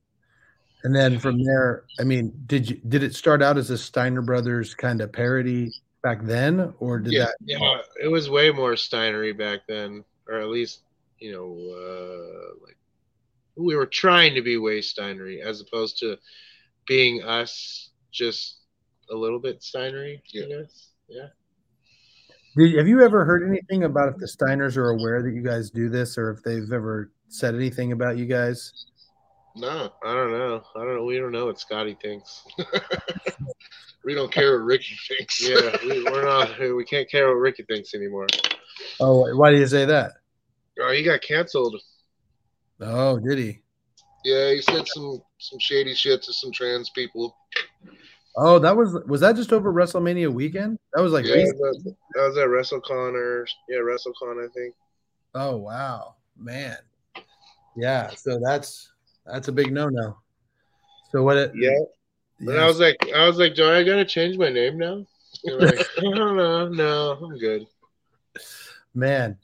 So um, but yeah, you're not a, so you haven't heard anything from them about do you ever hope to like talk to them about it or what do you think? Or the Scott Steiner? I Yeah. think it, I think it'd be cool. Like you know, when we first started, it was like, yeah, we want to wrestle him, and like we were tagging him on, on Twitter, and uh, I don't know, never heard anything back. I'm Mm, sure they they know of us. They, somebody had to have shown them. sure. So um now you, you do this, you're you work at Hoodslam. Do you have shoot jobs now? Do you still work? You said you you're starting at the teacher's aid place again? Yeah, I work at a school again, Okay. and uh, that's about it. Yeah. That and train. Yeah, mm, yeah. We just for like the longest time, we we've been just living off training people, Yeah. which is fucking awesome. That's that's what we want. That's our that's our life. Right. How long do you mm-hmm. think you're going to be doing this? Do you want to do this forever or what, what I your mean, you know, until the, until the body goes out, which Right. you know, it's coming. It would be tight to do forever, yeah. I mean, but also like our style of training is we like getting in there and doing everything with them, like leading by example, and also like uh just just just doing everything right so they see it first from us before they do it. And I feel like a lot of trainers are just barking orders from the outside Right. or you know some will get in there but like like to be we do very- everything. Yeah, we're very hands on. i do every bump these guys do and i don't know because i like to work out too so i try to right. get it in keep your wind up and stuff. Right. There's a different kind of wind to being a being a wrestler, and I didn't learn that. I mean, I was, you know, I was going to the gym six days a week, doing all sorts of cardio, and then I remember running the ropes the first time, and you just be like, "Geez, this is just a different animal." When I was, Yeah. I, I trained with Johnny Jeter, you know, over at Manicore, and uh, he had us doing all these blow up drills, and I just thought I was going to die. You know what I mean? Like, you know, you know 10, 10 rope you know 10 rope runs drop down leapfrog five times you know what i mean like two forward rolls two backward rolls quarter Yeah. rolls you know you Yeah, do all, there's, there's nothing like ring cardio. we'll get some really fit motherfuckers in here that you know at least they think they're fit or they you know i just got back from the gym did this this and this and they'll come in here and fucking Get blown up in two minutes. we'll do a cardio drill and they'll fucking be done i felt so good I, we one time um uh, Rafael Palma, who he works as the godfather of Swole here in Sacramento, yeah, and know you. you know, big bodybuilder guy. And he showed up to Manicore one time and he, you know, he's jacked, you know, he's just completely ripped.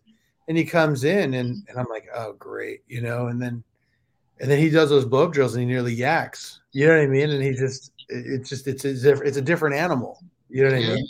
And you got to keep up with it because if you're not doing it every day, like you, you lose it quick, you know? yeah, what I there's mean? not a lot of like uh gym cardio that like can compare to like ring cardio. I would say like like flipping tires is probably close. But then Mhm. like, you know, where you gotta take a bump in there somewhere too. yeah flip three tires and then take a bump Right. flip tires take a bump Right. Man. So what, what's next for the Stoner Brothers? Um, we're trying to just uh, wrestle and have fun, good matches. We just, I just want to have good matches with people. Yeah. There's a lot of tag teams out there that we haven't wrestled that are supposedly really good that we'd like to wrestle. Um, that should want to wrestle us because we're really good. Toot toot.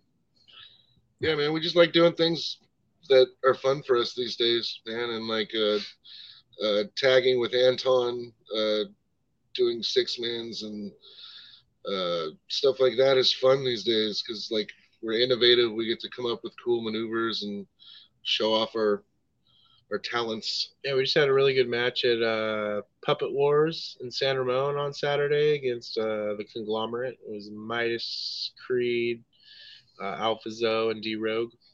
Oh, nice. Nice. Yeah, it was that was fun. It was good.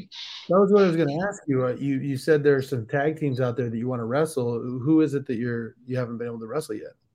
Yeah, who isn't? I don't know who thinks they're good. Who thinks they're good? Okay, I'm not you're. Like um, We want to we want to test people's uh, tag team. Oliver, Jordan Oliver, Jordan and, Oliver. and Nick Wayne. Nick Wayne. They think they're good. That's team. Yeah, they're a team, right? Okay. Yeah. Uh, a lot of these like you know makeshift indie tag teams that are having like a six month one year good run as a tag team like okay you think you're a good tag team step it up Did you guys ever get a chance? I'm sure you have to work um, Alpha Zoe and DJ DJ Fresh, uh, the the two Fresh. yeah we've worked them a bunch Yeah, I, I think they're. I mean, they're they're one of those tag teams that are real good. I mean, what, what do you guys think about them? No, they're great. They're they're they have the they have the charisma, it factor. So like, even if they're even if you know they go out there and just do their entrance, they don't even have to wrestle.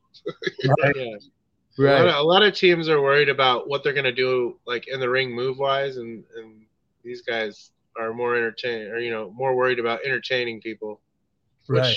That's our job. That's Yeah. that's what we're there for. You know.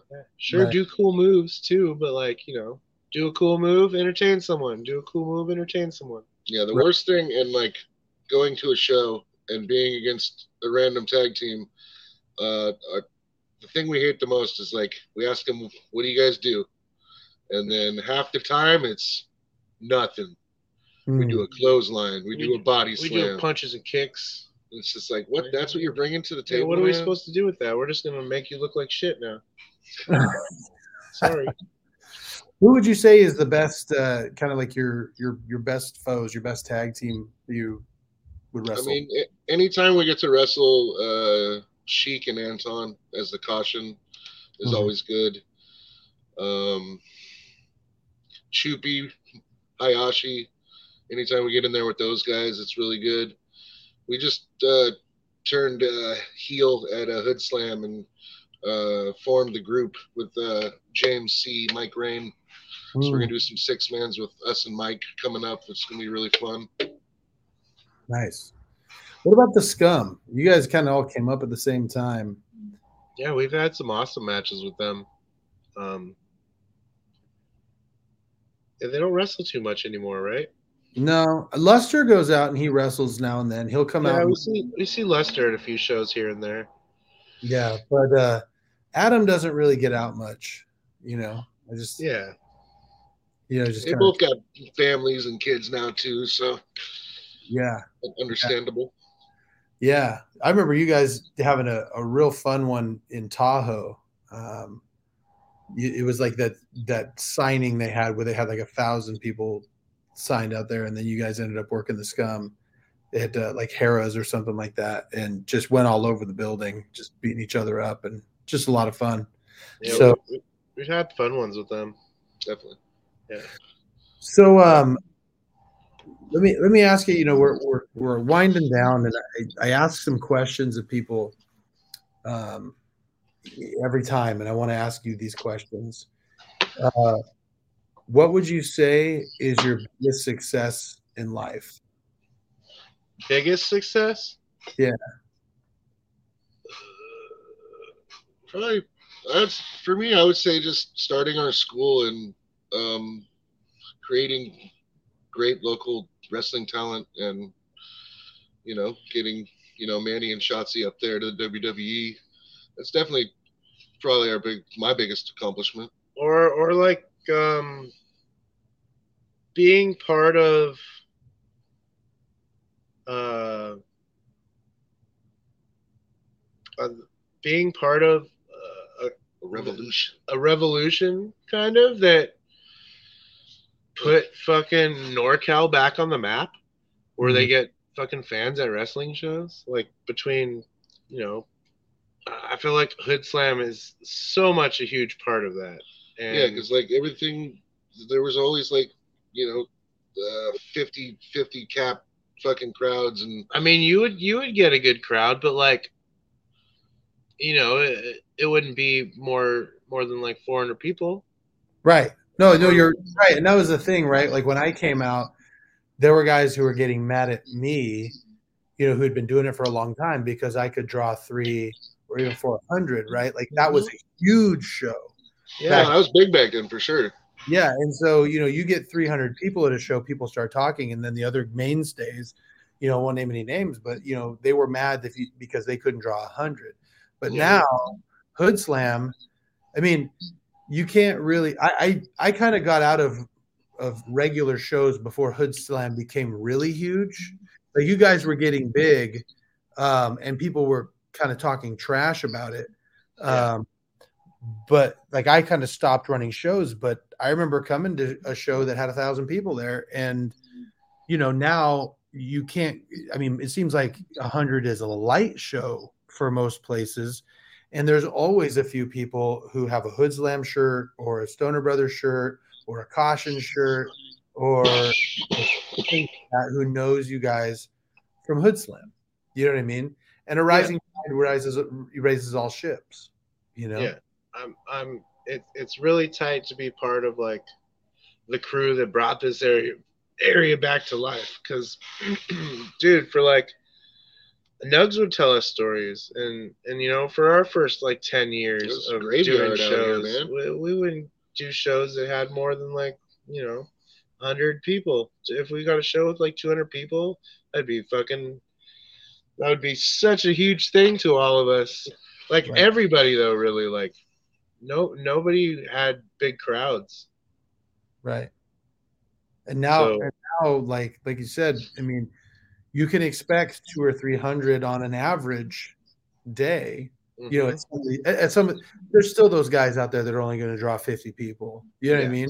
But most of the time, I mean, SPW just ran uh, their anniversary show, and it looked huge. I, mean, I don't know how many people were there, but it was definitely bigger.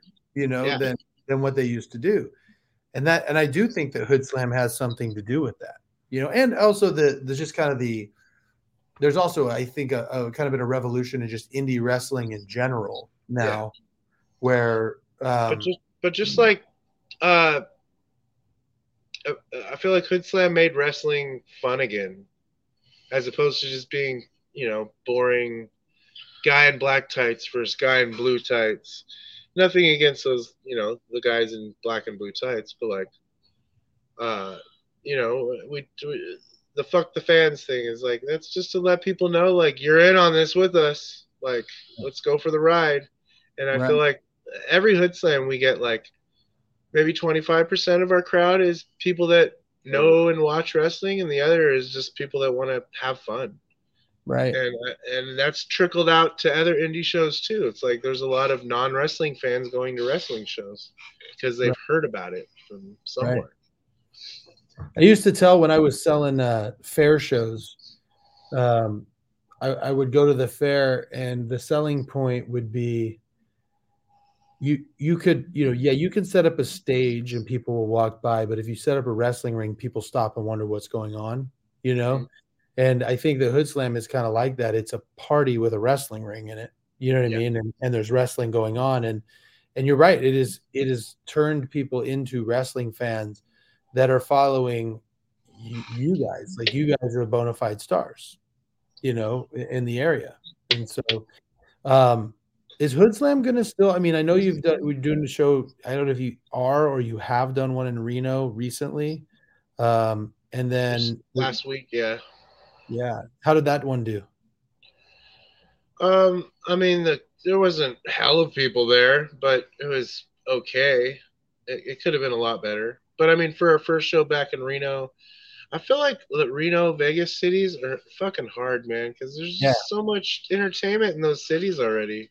Reno is a tough one, man. Like I, I did a, um, uh, I did a tour with the Lucha Libre USA used my ring for like a five show run, and it went from Reno to Stockton to San Jose to a couple other places, and by by and large, Reno was the smallest show. Oh yeah, Um, yeah, I'm sure. Yeah, I mean, it just there's just nobody there. You know, Yeah.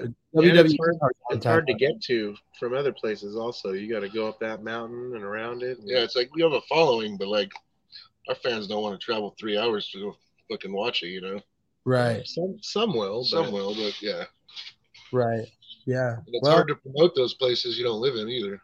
Right, right. So, okay, the next uh, question I have is what would you say is your biggest failure and what did you learn from it? Hmm. failure. Uh, my biggest failure is uh, trusting green green green wrestlers too much, Mm, and it's probably my fault for like uh, just I don't know being too giving Expecting they know, but they don't. and expecting yeah that that, that they're good because they're you know in a match scenario already um Hmm. because i i tore both my biceps like two years apart from each other and it was both from just trusting green people and Hmm. i shouldn't have so yeah I, I learned that was i learned my lesson that was my biggest fail in in wrestling mm. You know, on that topic, let me ask you because I mean, yeah, I wrestled. Uh, I wrestled for about a year when I was 18, but I wasn't fully trained, and I probably shouldn't have been out there. You know, I was just out there because I was a big guy, and when you're big, you don't have to do much. You know, Yeah. you throw people around.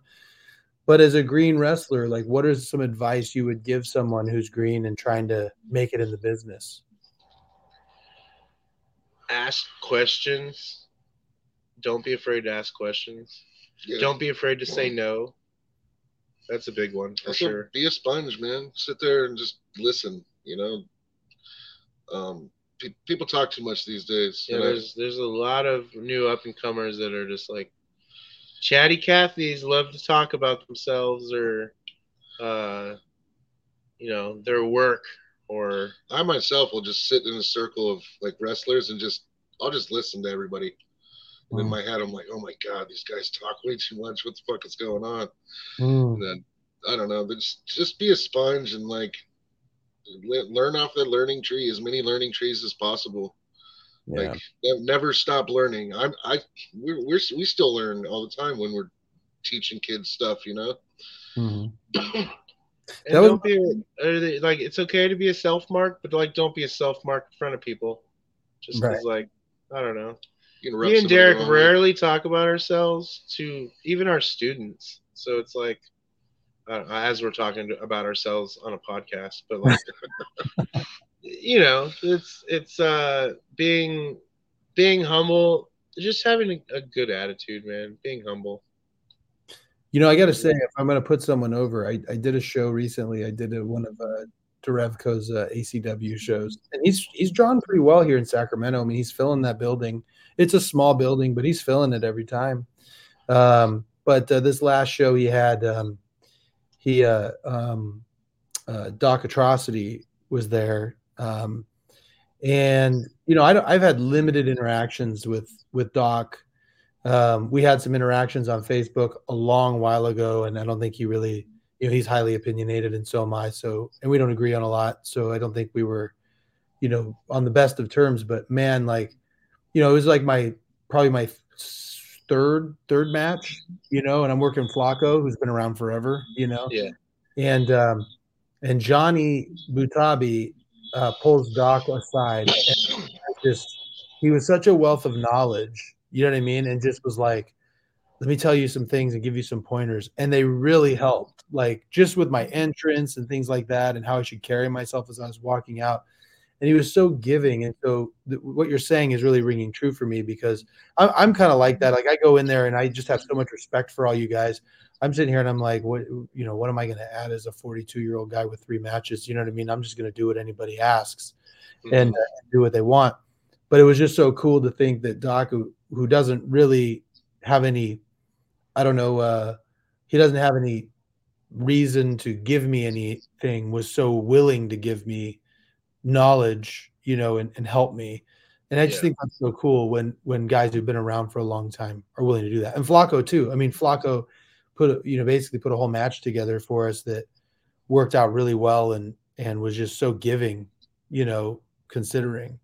And so um um but yeah, so as far as you know other other than that, anything else you would say to a green guy that that he should he should uh, learn from a wrestling from from the wrestling uh people from before him? Don't be afraid to ask ask for critiques. And then also like take your critiques with with with uh with pride. Don't be a little bitch about it. Because Mhm. everyone is gonna fucking try to tear you apart when you first start.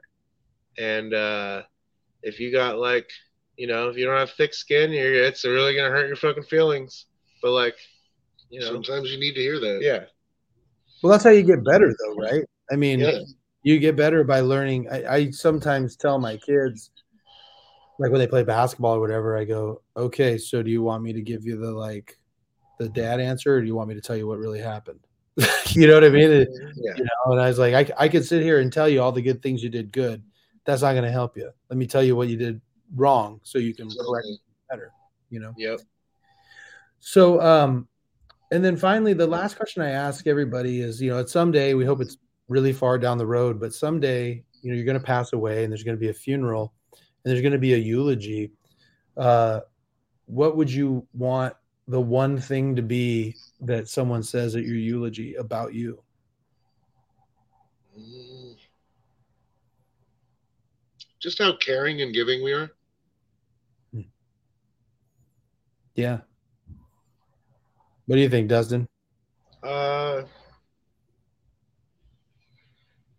Yeah, just that. It'd be yeah. I I would just want to be acknowledged for how much uh, we put into this. Just because I don't know, like we started when we were kids, and now we're fucking, you know, total adults now that we're 40. So, um, we've put a lot of years into this, man, and we four, five days a week do it still and just give back all the time because we love it. And I don't know, I, lo- I love wrestling, so I can't see. Yep. Also, you know, don't judge a book by its cover. Like we look mean and intimidating, but we're the nicest guys in the world. Mhm. Yeah, just because we smoke pot doesn't mean we're we're not cool. I'm cool. No, you know that's the thing that that's the thing that I would. I there's there's a few people like I when I was doing SWF, I pretty much ran the same crew every time because they were guys I knew. One, they were entertaining, I could trust, and I liked. You know what I mean? And you guys were like that. I always appreciated. I, I appreciated the fact that you guys were always so honest. You know what I mean? and uh, um, even if it wasn't necessarily something I wanted to hear or liked to hear, uh, you guys were so honest about it, and then also would tell me things that would help me improve my product. You know what I mean? Um, and that was actually really, I was really appreciative of that. In fact, it was really funny. I, don't- I uh, you know, I don't know if you'd like me telling the story, but but I remember um, bef- uh, there was I don't, I- you know, I, I take back that I had you on every show. I think I booked you on a show, and once I booked you on the show, um, I, uh, I booked you every show after that. But I did one show at the Colonial mm-hmm. Theater, and I had the Scum on the show, and I remember, you know, they were just being, they were just being, they weren't being like Luster, Luster and I had a hard, a hard relationship until that Impact stuff. And then and then he mm-hmm. was we we really kind of bonded and we became friends. Like i consider him a mm-hmm. friend now but we had a rough go at the beginning. And i remember him and adam came in and they worked a show and they didn't like their payouts or whatever and it was the payouts we'd agreed to so i you know i was you know they were doing stuff like we want our own locker room and we want all this stuff and i'm like guys you're, you're not hulk hogan you know what i mean? Like that kind of thing and so i remember him saying uh they wanted some obscene amount of money, like obscene amount of money. And my question to them was because I had, I had booked you at, since then, and I felt like not only did I get the same amount of entertainment from you guys, I got a little bit more, and you were you were less of a headache. You know what I mean? Like you guys just you came in, you did what you wanted, you you said what you wanted. I I gave you what you wanted. You were happy when's the next booking like it was just it was a pleasant experience and i remember telling him i was like guys like i don't understand this like why would i do that you know i could i could uh, tell me why i should pay you that you know like pay like that when i can get the same match I, you know, with the less headache out of the commandos. And boy, did he not like that. And I just remember saying to him, I'd be like, they are more entertaining. They are just as good as wrestlers, and they don't give me the headaches you gave me. And he hung up the phone on me. But that's the that's the truth, right? Is that like you guys were so much easier to work for, work with, and I would work. I would. I'm telling you right now, anytime I'd run a show, you're on the show, you know, and I'd pay you well because you guys were always show. You guys would always show loyalty to me, and I really appreciated that. You know. Oh yeah, man. Yeah, our, that that must have been a time where like we didn't like each other, us and the scum. There was there was a, a time, and I I think it started over like I don't know professional jealousy at first, and then like they faped Coach Nugs hard one day, and then we really like didn't like that at all. Like what did what did Nugs do to you? Type Mhm. of shit. Like that's our trainer and Mhm. then uh, we eventually squashed it when we got booked against each other and had to had to work and it's fine we're, we're cool now Well, and that was the thing, right? I think I, I really think what rubbed him the wrong way was that I mean, at that time, you guys were legitimately the two best tag teams by a long shot in the area, right? It was you and the Scum, and I can't think of another tag team that was on your guys' level. Yeah. You know, and I would say that even now, right? Like even now, 22 years later, you are on a different level than most tag teams. You know what I mean? Uh, and so I, I got a lot I of hope so. I would hope so after 20.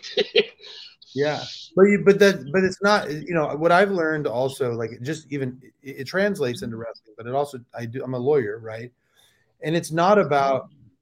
Look, there are a lot of crap lawyers out there who've been doing it for 30, 40 years. hmm They're not good at it. Just because they've been around a long time doesn't mean they're good. You guys have been doing it at a higher level for a long time. You know what I mean? And and I just have a lot of respect for that. And I have a respect for the fact that you guys are not you guys are you're doing what you love. Like I I think it's a it's a if you what you're telling me is true about that WWE tryout, I have so much respect for the fact that you guys decided, you know what, that's not what we want. We want to do this, and we don't care about the money or the fame or any of that. This is what we want to do. I got respect for that. You Yeah. know.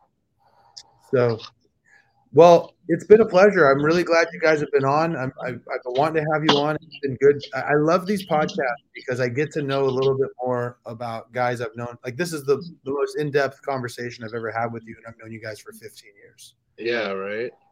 It's good. So anyhow, um, where's the next place that somebody can see you? Yeah. Well, it should have been Saturday for the Track 7 VF3 show, but that got postponed. So the next place you're going to see us is Hoodslam in Oakland on the 5th. And that is going to be It's an uh outdoor show. it's an outdoor show. So it'll be Plenty of seats. plenty of yeah, plenty Slash of no seats. plenty of standing room. Yeah. All right. Is that where is that at?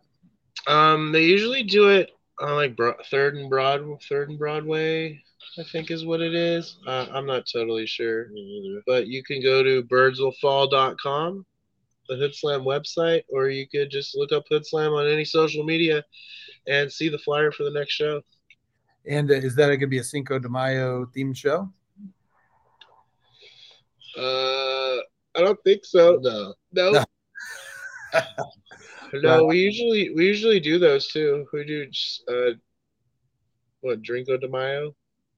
We have Yeah. a couple of those. Yeah, we have.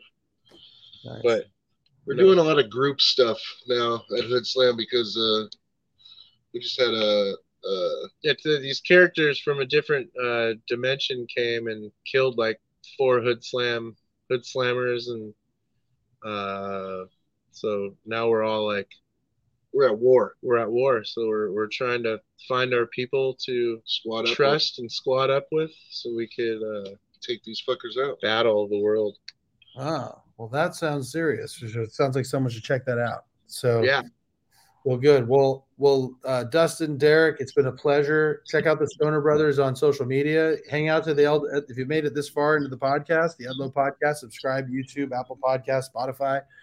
Um, you know, appreciate you guys coming on, and uh, we still got a lot of stuff coming up. So keep following. Um, lots of different topics, lots of lots of different things. I'm sure we'll have other hoodslammers on eventually as well. So thanks a lot, guys. Appreciate you coming on. Buddy. cool man take it easy thanks for having us if you ever bring you know podcast with willie nelson I want, we want to do a call in Got it. We'll make All that right. happen. All right. We'll see you. thanks bud